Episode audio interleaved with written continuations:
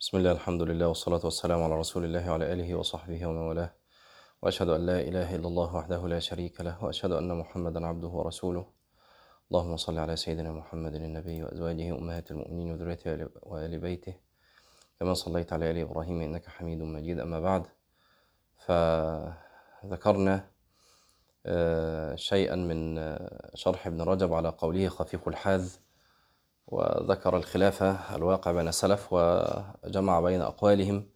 قال كان إبراهيم بن أدهم قد خرج من أهله وولده وحشمه وأقام في بلاد الغربة فحج مرة فرأى ولده وحشمه في الطواف فجعل يسارقهم النظر ويبكي فأخبر ولده به فجاء إليه فاعتنقه وبكى ثم صرفه وودعه. وأنشد بعضهم هجرت الخلق طرا في هواك وأيتمت العيال لكي أراك ولو قطعتني في الحب ولو قطعتني في الحب إربا لما حن الفؤاد إلى سواك. آه إن أغبط أوليائي عندي لمؤمن خفيف الحاذ ذو حظ من الصلاة. يشير إلى أن المؤمن الخفي التقي لابد أن يكون له نصيب من التنفل بالصلاة. فيكون هو لذته وقوته فيكون هو لذته وقوته وغذاءه. غذاءه دي بقى غلط. يظهر الله أعلم. آه كما قال صلى الله عليه وسلم آه جعلت قرة عيني في الصلاة خرجه النسائي. يكون لابد أن يكون له نصيب. يكون هو يعني هذا النصيب يكون لذته وقوته وغذاءه بقى مش وغذاؤه. فالظاهر أنها إيه يعني فيها تصحيف أو شيء. قال صلى الله عليه وسلم جعلت قرة عيني في الصلاة خرجه النسائي.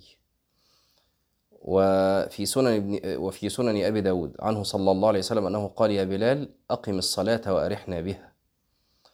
وفي المسند عن ابن عباس قال قال جبريل للنبي صلى الله عليه وسلم يا محمد إن الله قد حبب إليك الصلاة فخذ منها ما شئت. وفي مسند البزار والطبراني عن أنس كان رسول الله صلى الله عليه وسلم إذا أعجبه نحو الرجل أمره بالصلاة. يعني هيئته وسمته ودله وكذا. أمره بالصلاة. وقال ثابت كان رسول الله صلى الله عليه وسلم لا يشبع من الصلاة. وفي رواية عن أنس أنه صلى الله عليه وسلم قال الجائع يشبع والظمآن يروى وأنا لا أشبع من حب الصلاة. خرجه عبد الله بن أحمد في الزهد. وعن أبي هريرة قال كان داود عليه السلام كثير الصلاة لا يفتر. وكان ثابت البناني لا يقدر أن يقر من الصلاة حبا له. وكان يقوم الليل أربعين سنة ويدعو في السحر. اللهم إن كنت أذنت لأحد من خلقك أن يصلي في قبره فاجعلني منه. فلما مات وسوي اللبن على لحده سقطت منه لبنة فنظروا إليه قائما يصلي في قبره. فلعلها من كرامته رحمه الله. كان محمد بن النضر الحارثي لا يفطر من الصلاة فكان إذا خرج حاجا فنزل الناس قام يصلي.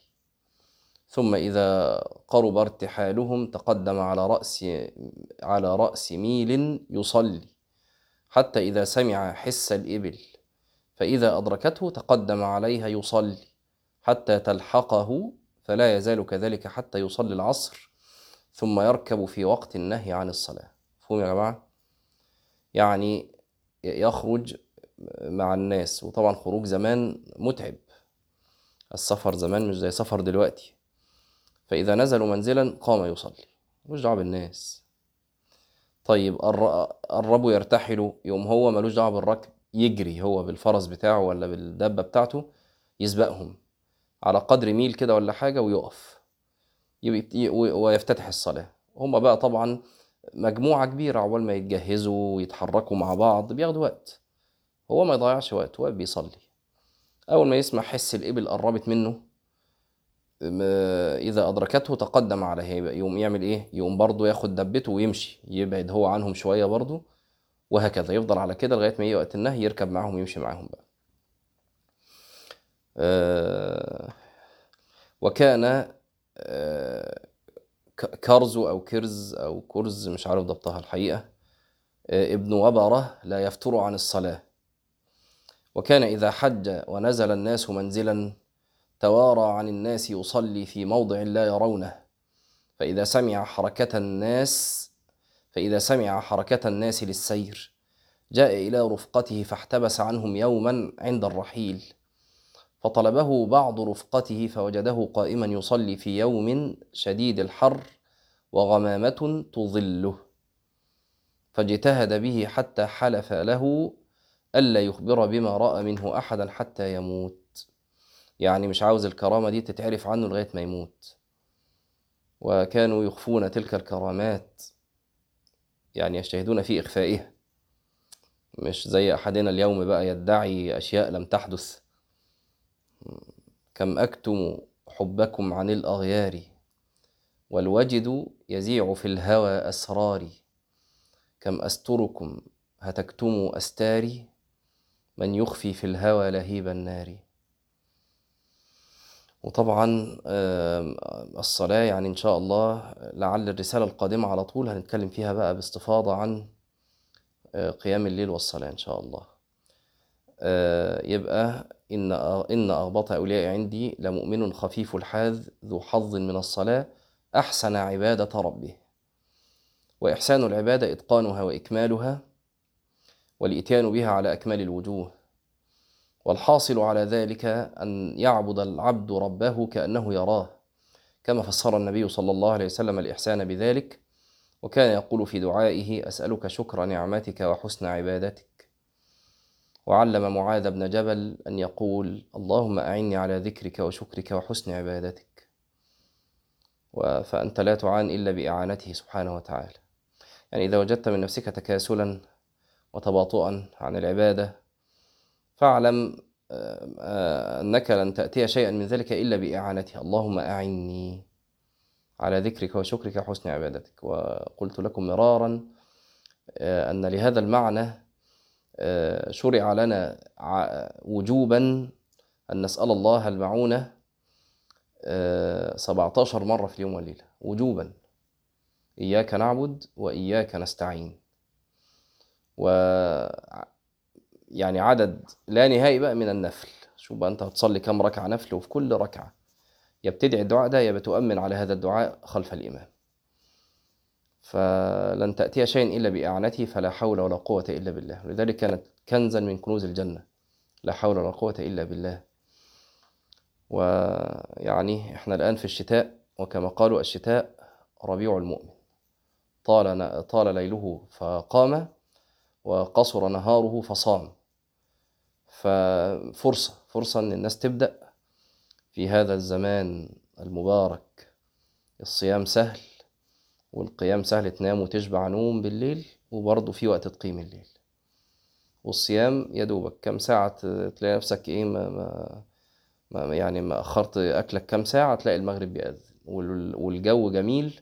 ما هواش جو إيه فرهضة ولا عرق ولا بتاع فما أنتش بتعطش ولا أنت بتجوع بسرعة. فنبدأ في هذا الزمان المتيسرة فيه العبادة بهذا الشكل.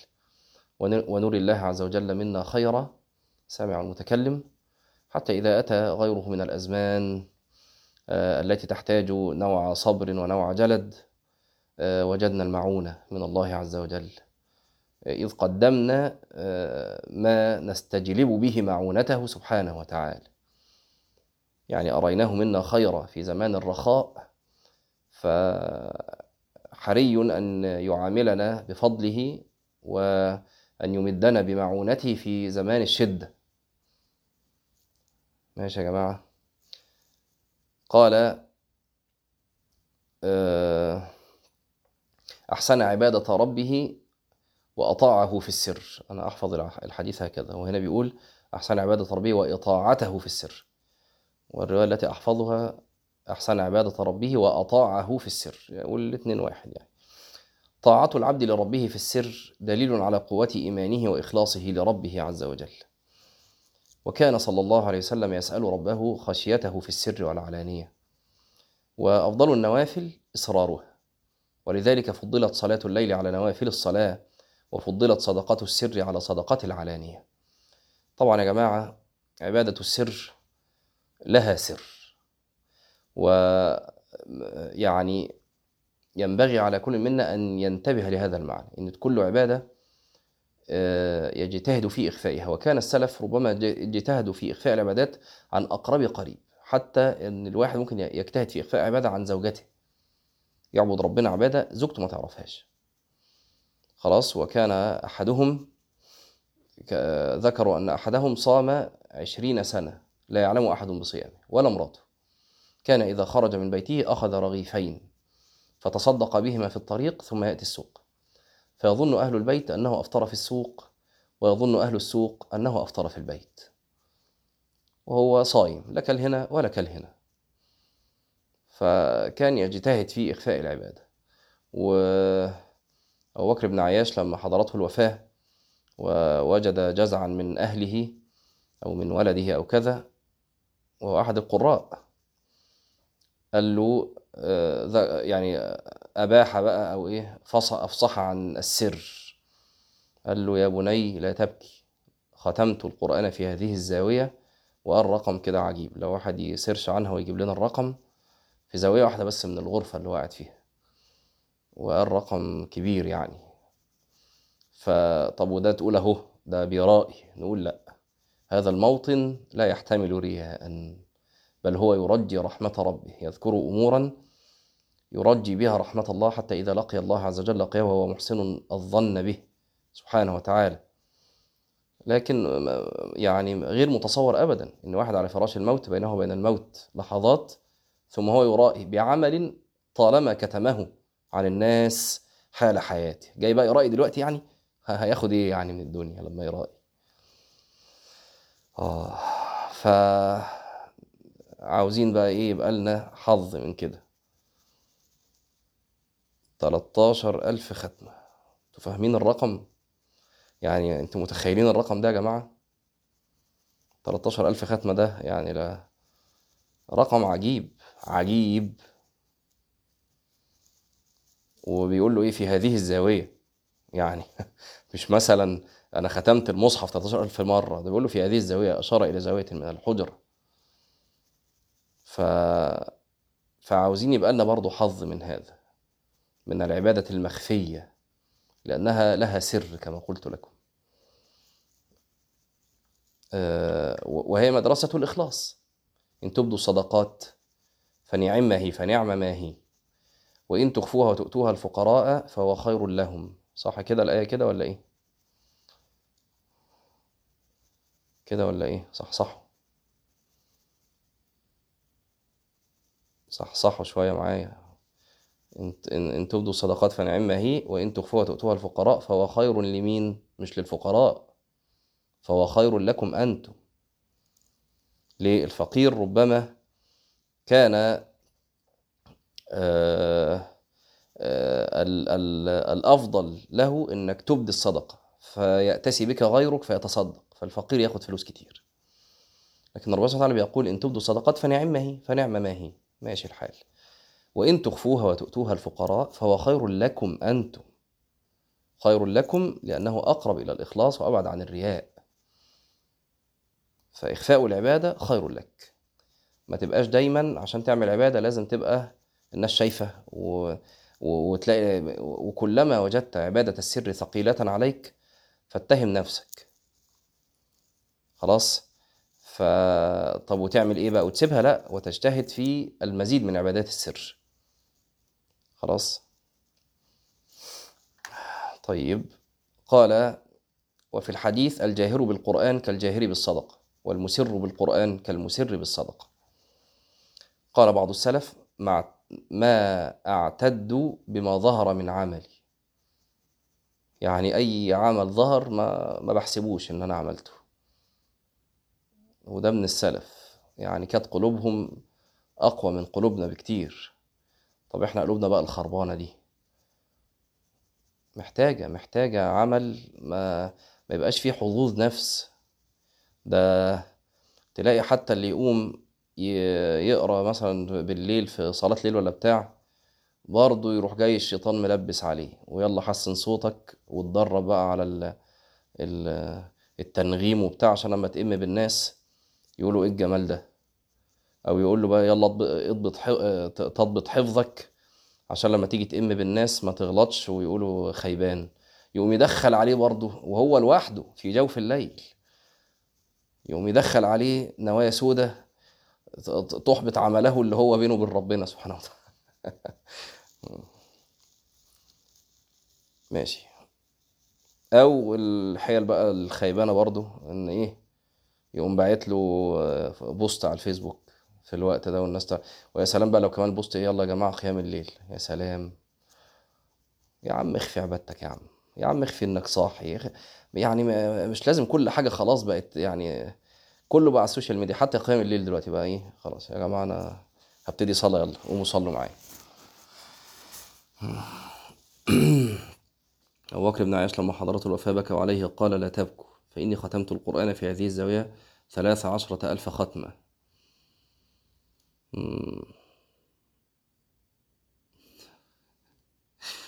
وبعدين بيقول بيقول هذا غلط. ليس 13000 إنما 18000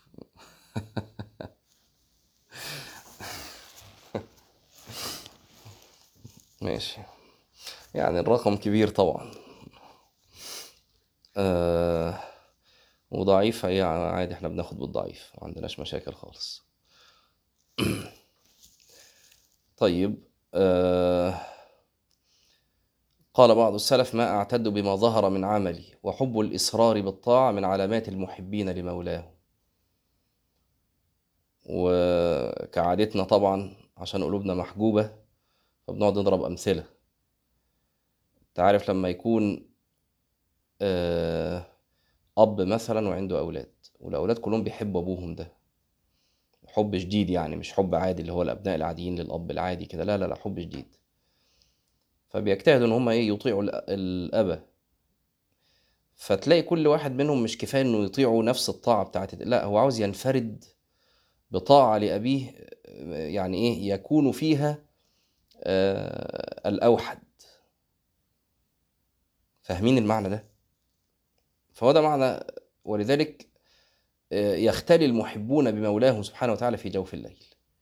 وكأن من المعنى أنهم يريدون أن أن يختلوا به سبحانه وتعالى في وقت غفل عنه بقية الناس. قال مخلد بن الحسين ما ما أحب الله عبد فأحب أن يعرف الناس مكانه. وقال أحمد بن أبي الحواري من عبد الله على المحبة لا يحب أن يرى خدمته سوى محبوب سوى محبوبه سبحانه وتعالى. واطلع على بعض واطلع أو واطلع مثلا على بعض على بعض أسرار المحبين مع الله فعلم بذلك فدعا لنفسه بالموت. وقال إنما كانت المعاملة تطيب حيث كانت سرا بيني وبينه فمات. مش تمثيل مش بيمثلوا إن إحنا عاوزين نداري ولما يتعرف يفرحوا. لا. مين ال عشان أنا مش نايم بقى ومش مركز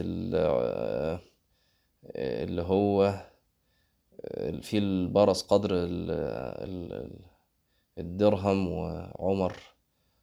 النبي صلى الله عليه وسلم قال يقدم عليكم إيه من اليمن. مين؟ وعمر أمره أن يستغفر له. مش محدش حافظ حاجة خالص كده. ولا محدش صاحي ولا إيه ولا. مين هو؟ آه المهم عمر رضي الله عنه يعني رجل أنا يعني هجيب اسمه دلوقتي بس أنا مش نايم يعني فبيبقى ذهني شارد شوية. ف أويس أويس بن عامر القرني أحسنت. أويس بن عامر رضي الله عنه. والنبي صلى الله عليه وسلم أخبر عنه.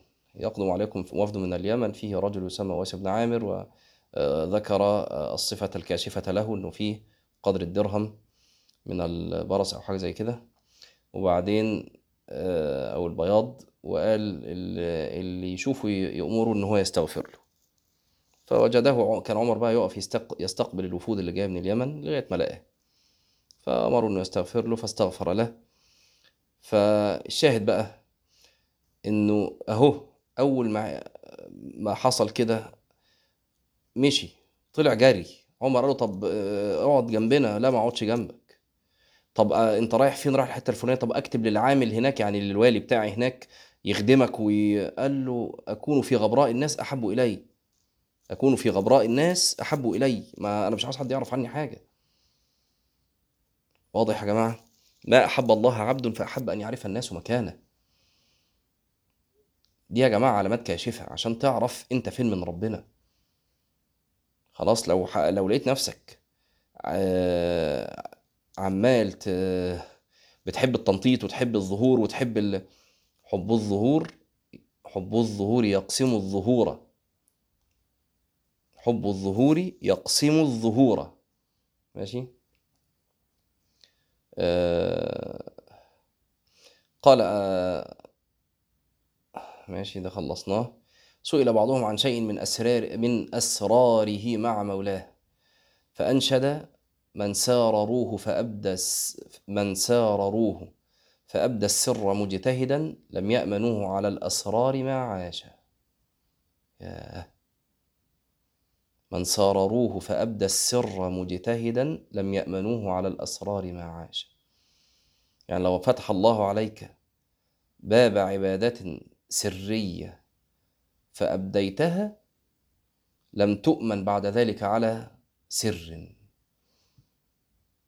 خلاص فلو ائتمن لو ائتمنت على سر فوجدت من نفسك نشاطا على قيام ليل محدش يعرف بيه حاجة على صيام وتستطيع إخفاءه على صدقة سر. وعنت على ذلك ما انت انت لا هتتصدق ولا هتقوم ولا هتصوم إلا به سبحانه وتعالى. لا بجدعنتك ولا بقوتك ولا بعضلاتك. فإذا وجدت آه، نوع تيسير في هذه الأمور فإذا بك يا مسكين يا يا بجهلك السامع المتكلم يعني بجهلك وغشمك تروح تفشي سرك طيب اشرب بقى. انت اللي عملت كده في نفسك. تيجي تقيم ليل تاني ما انتش عارف تقيم ليل.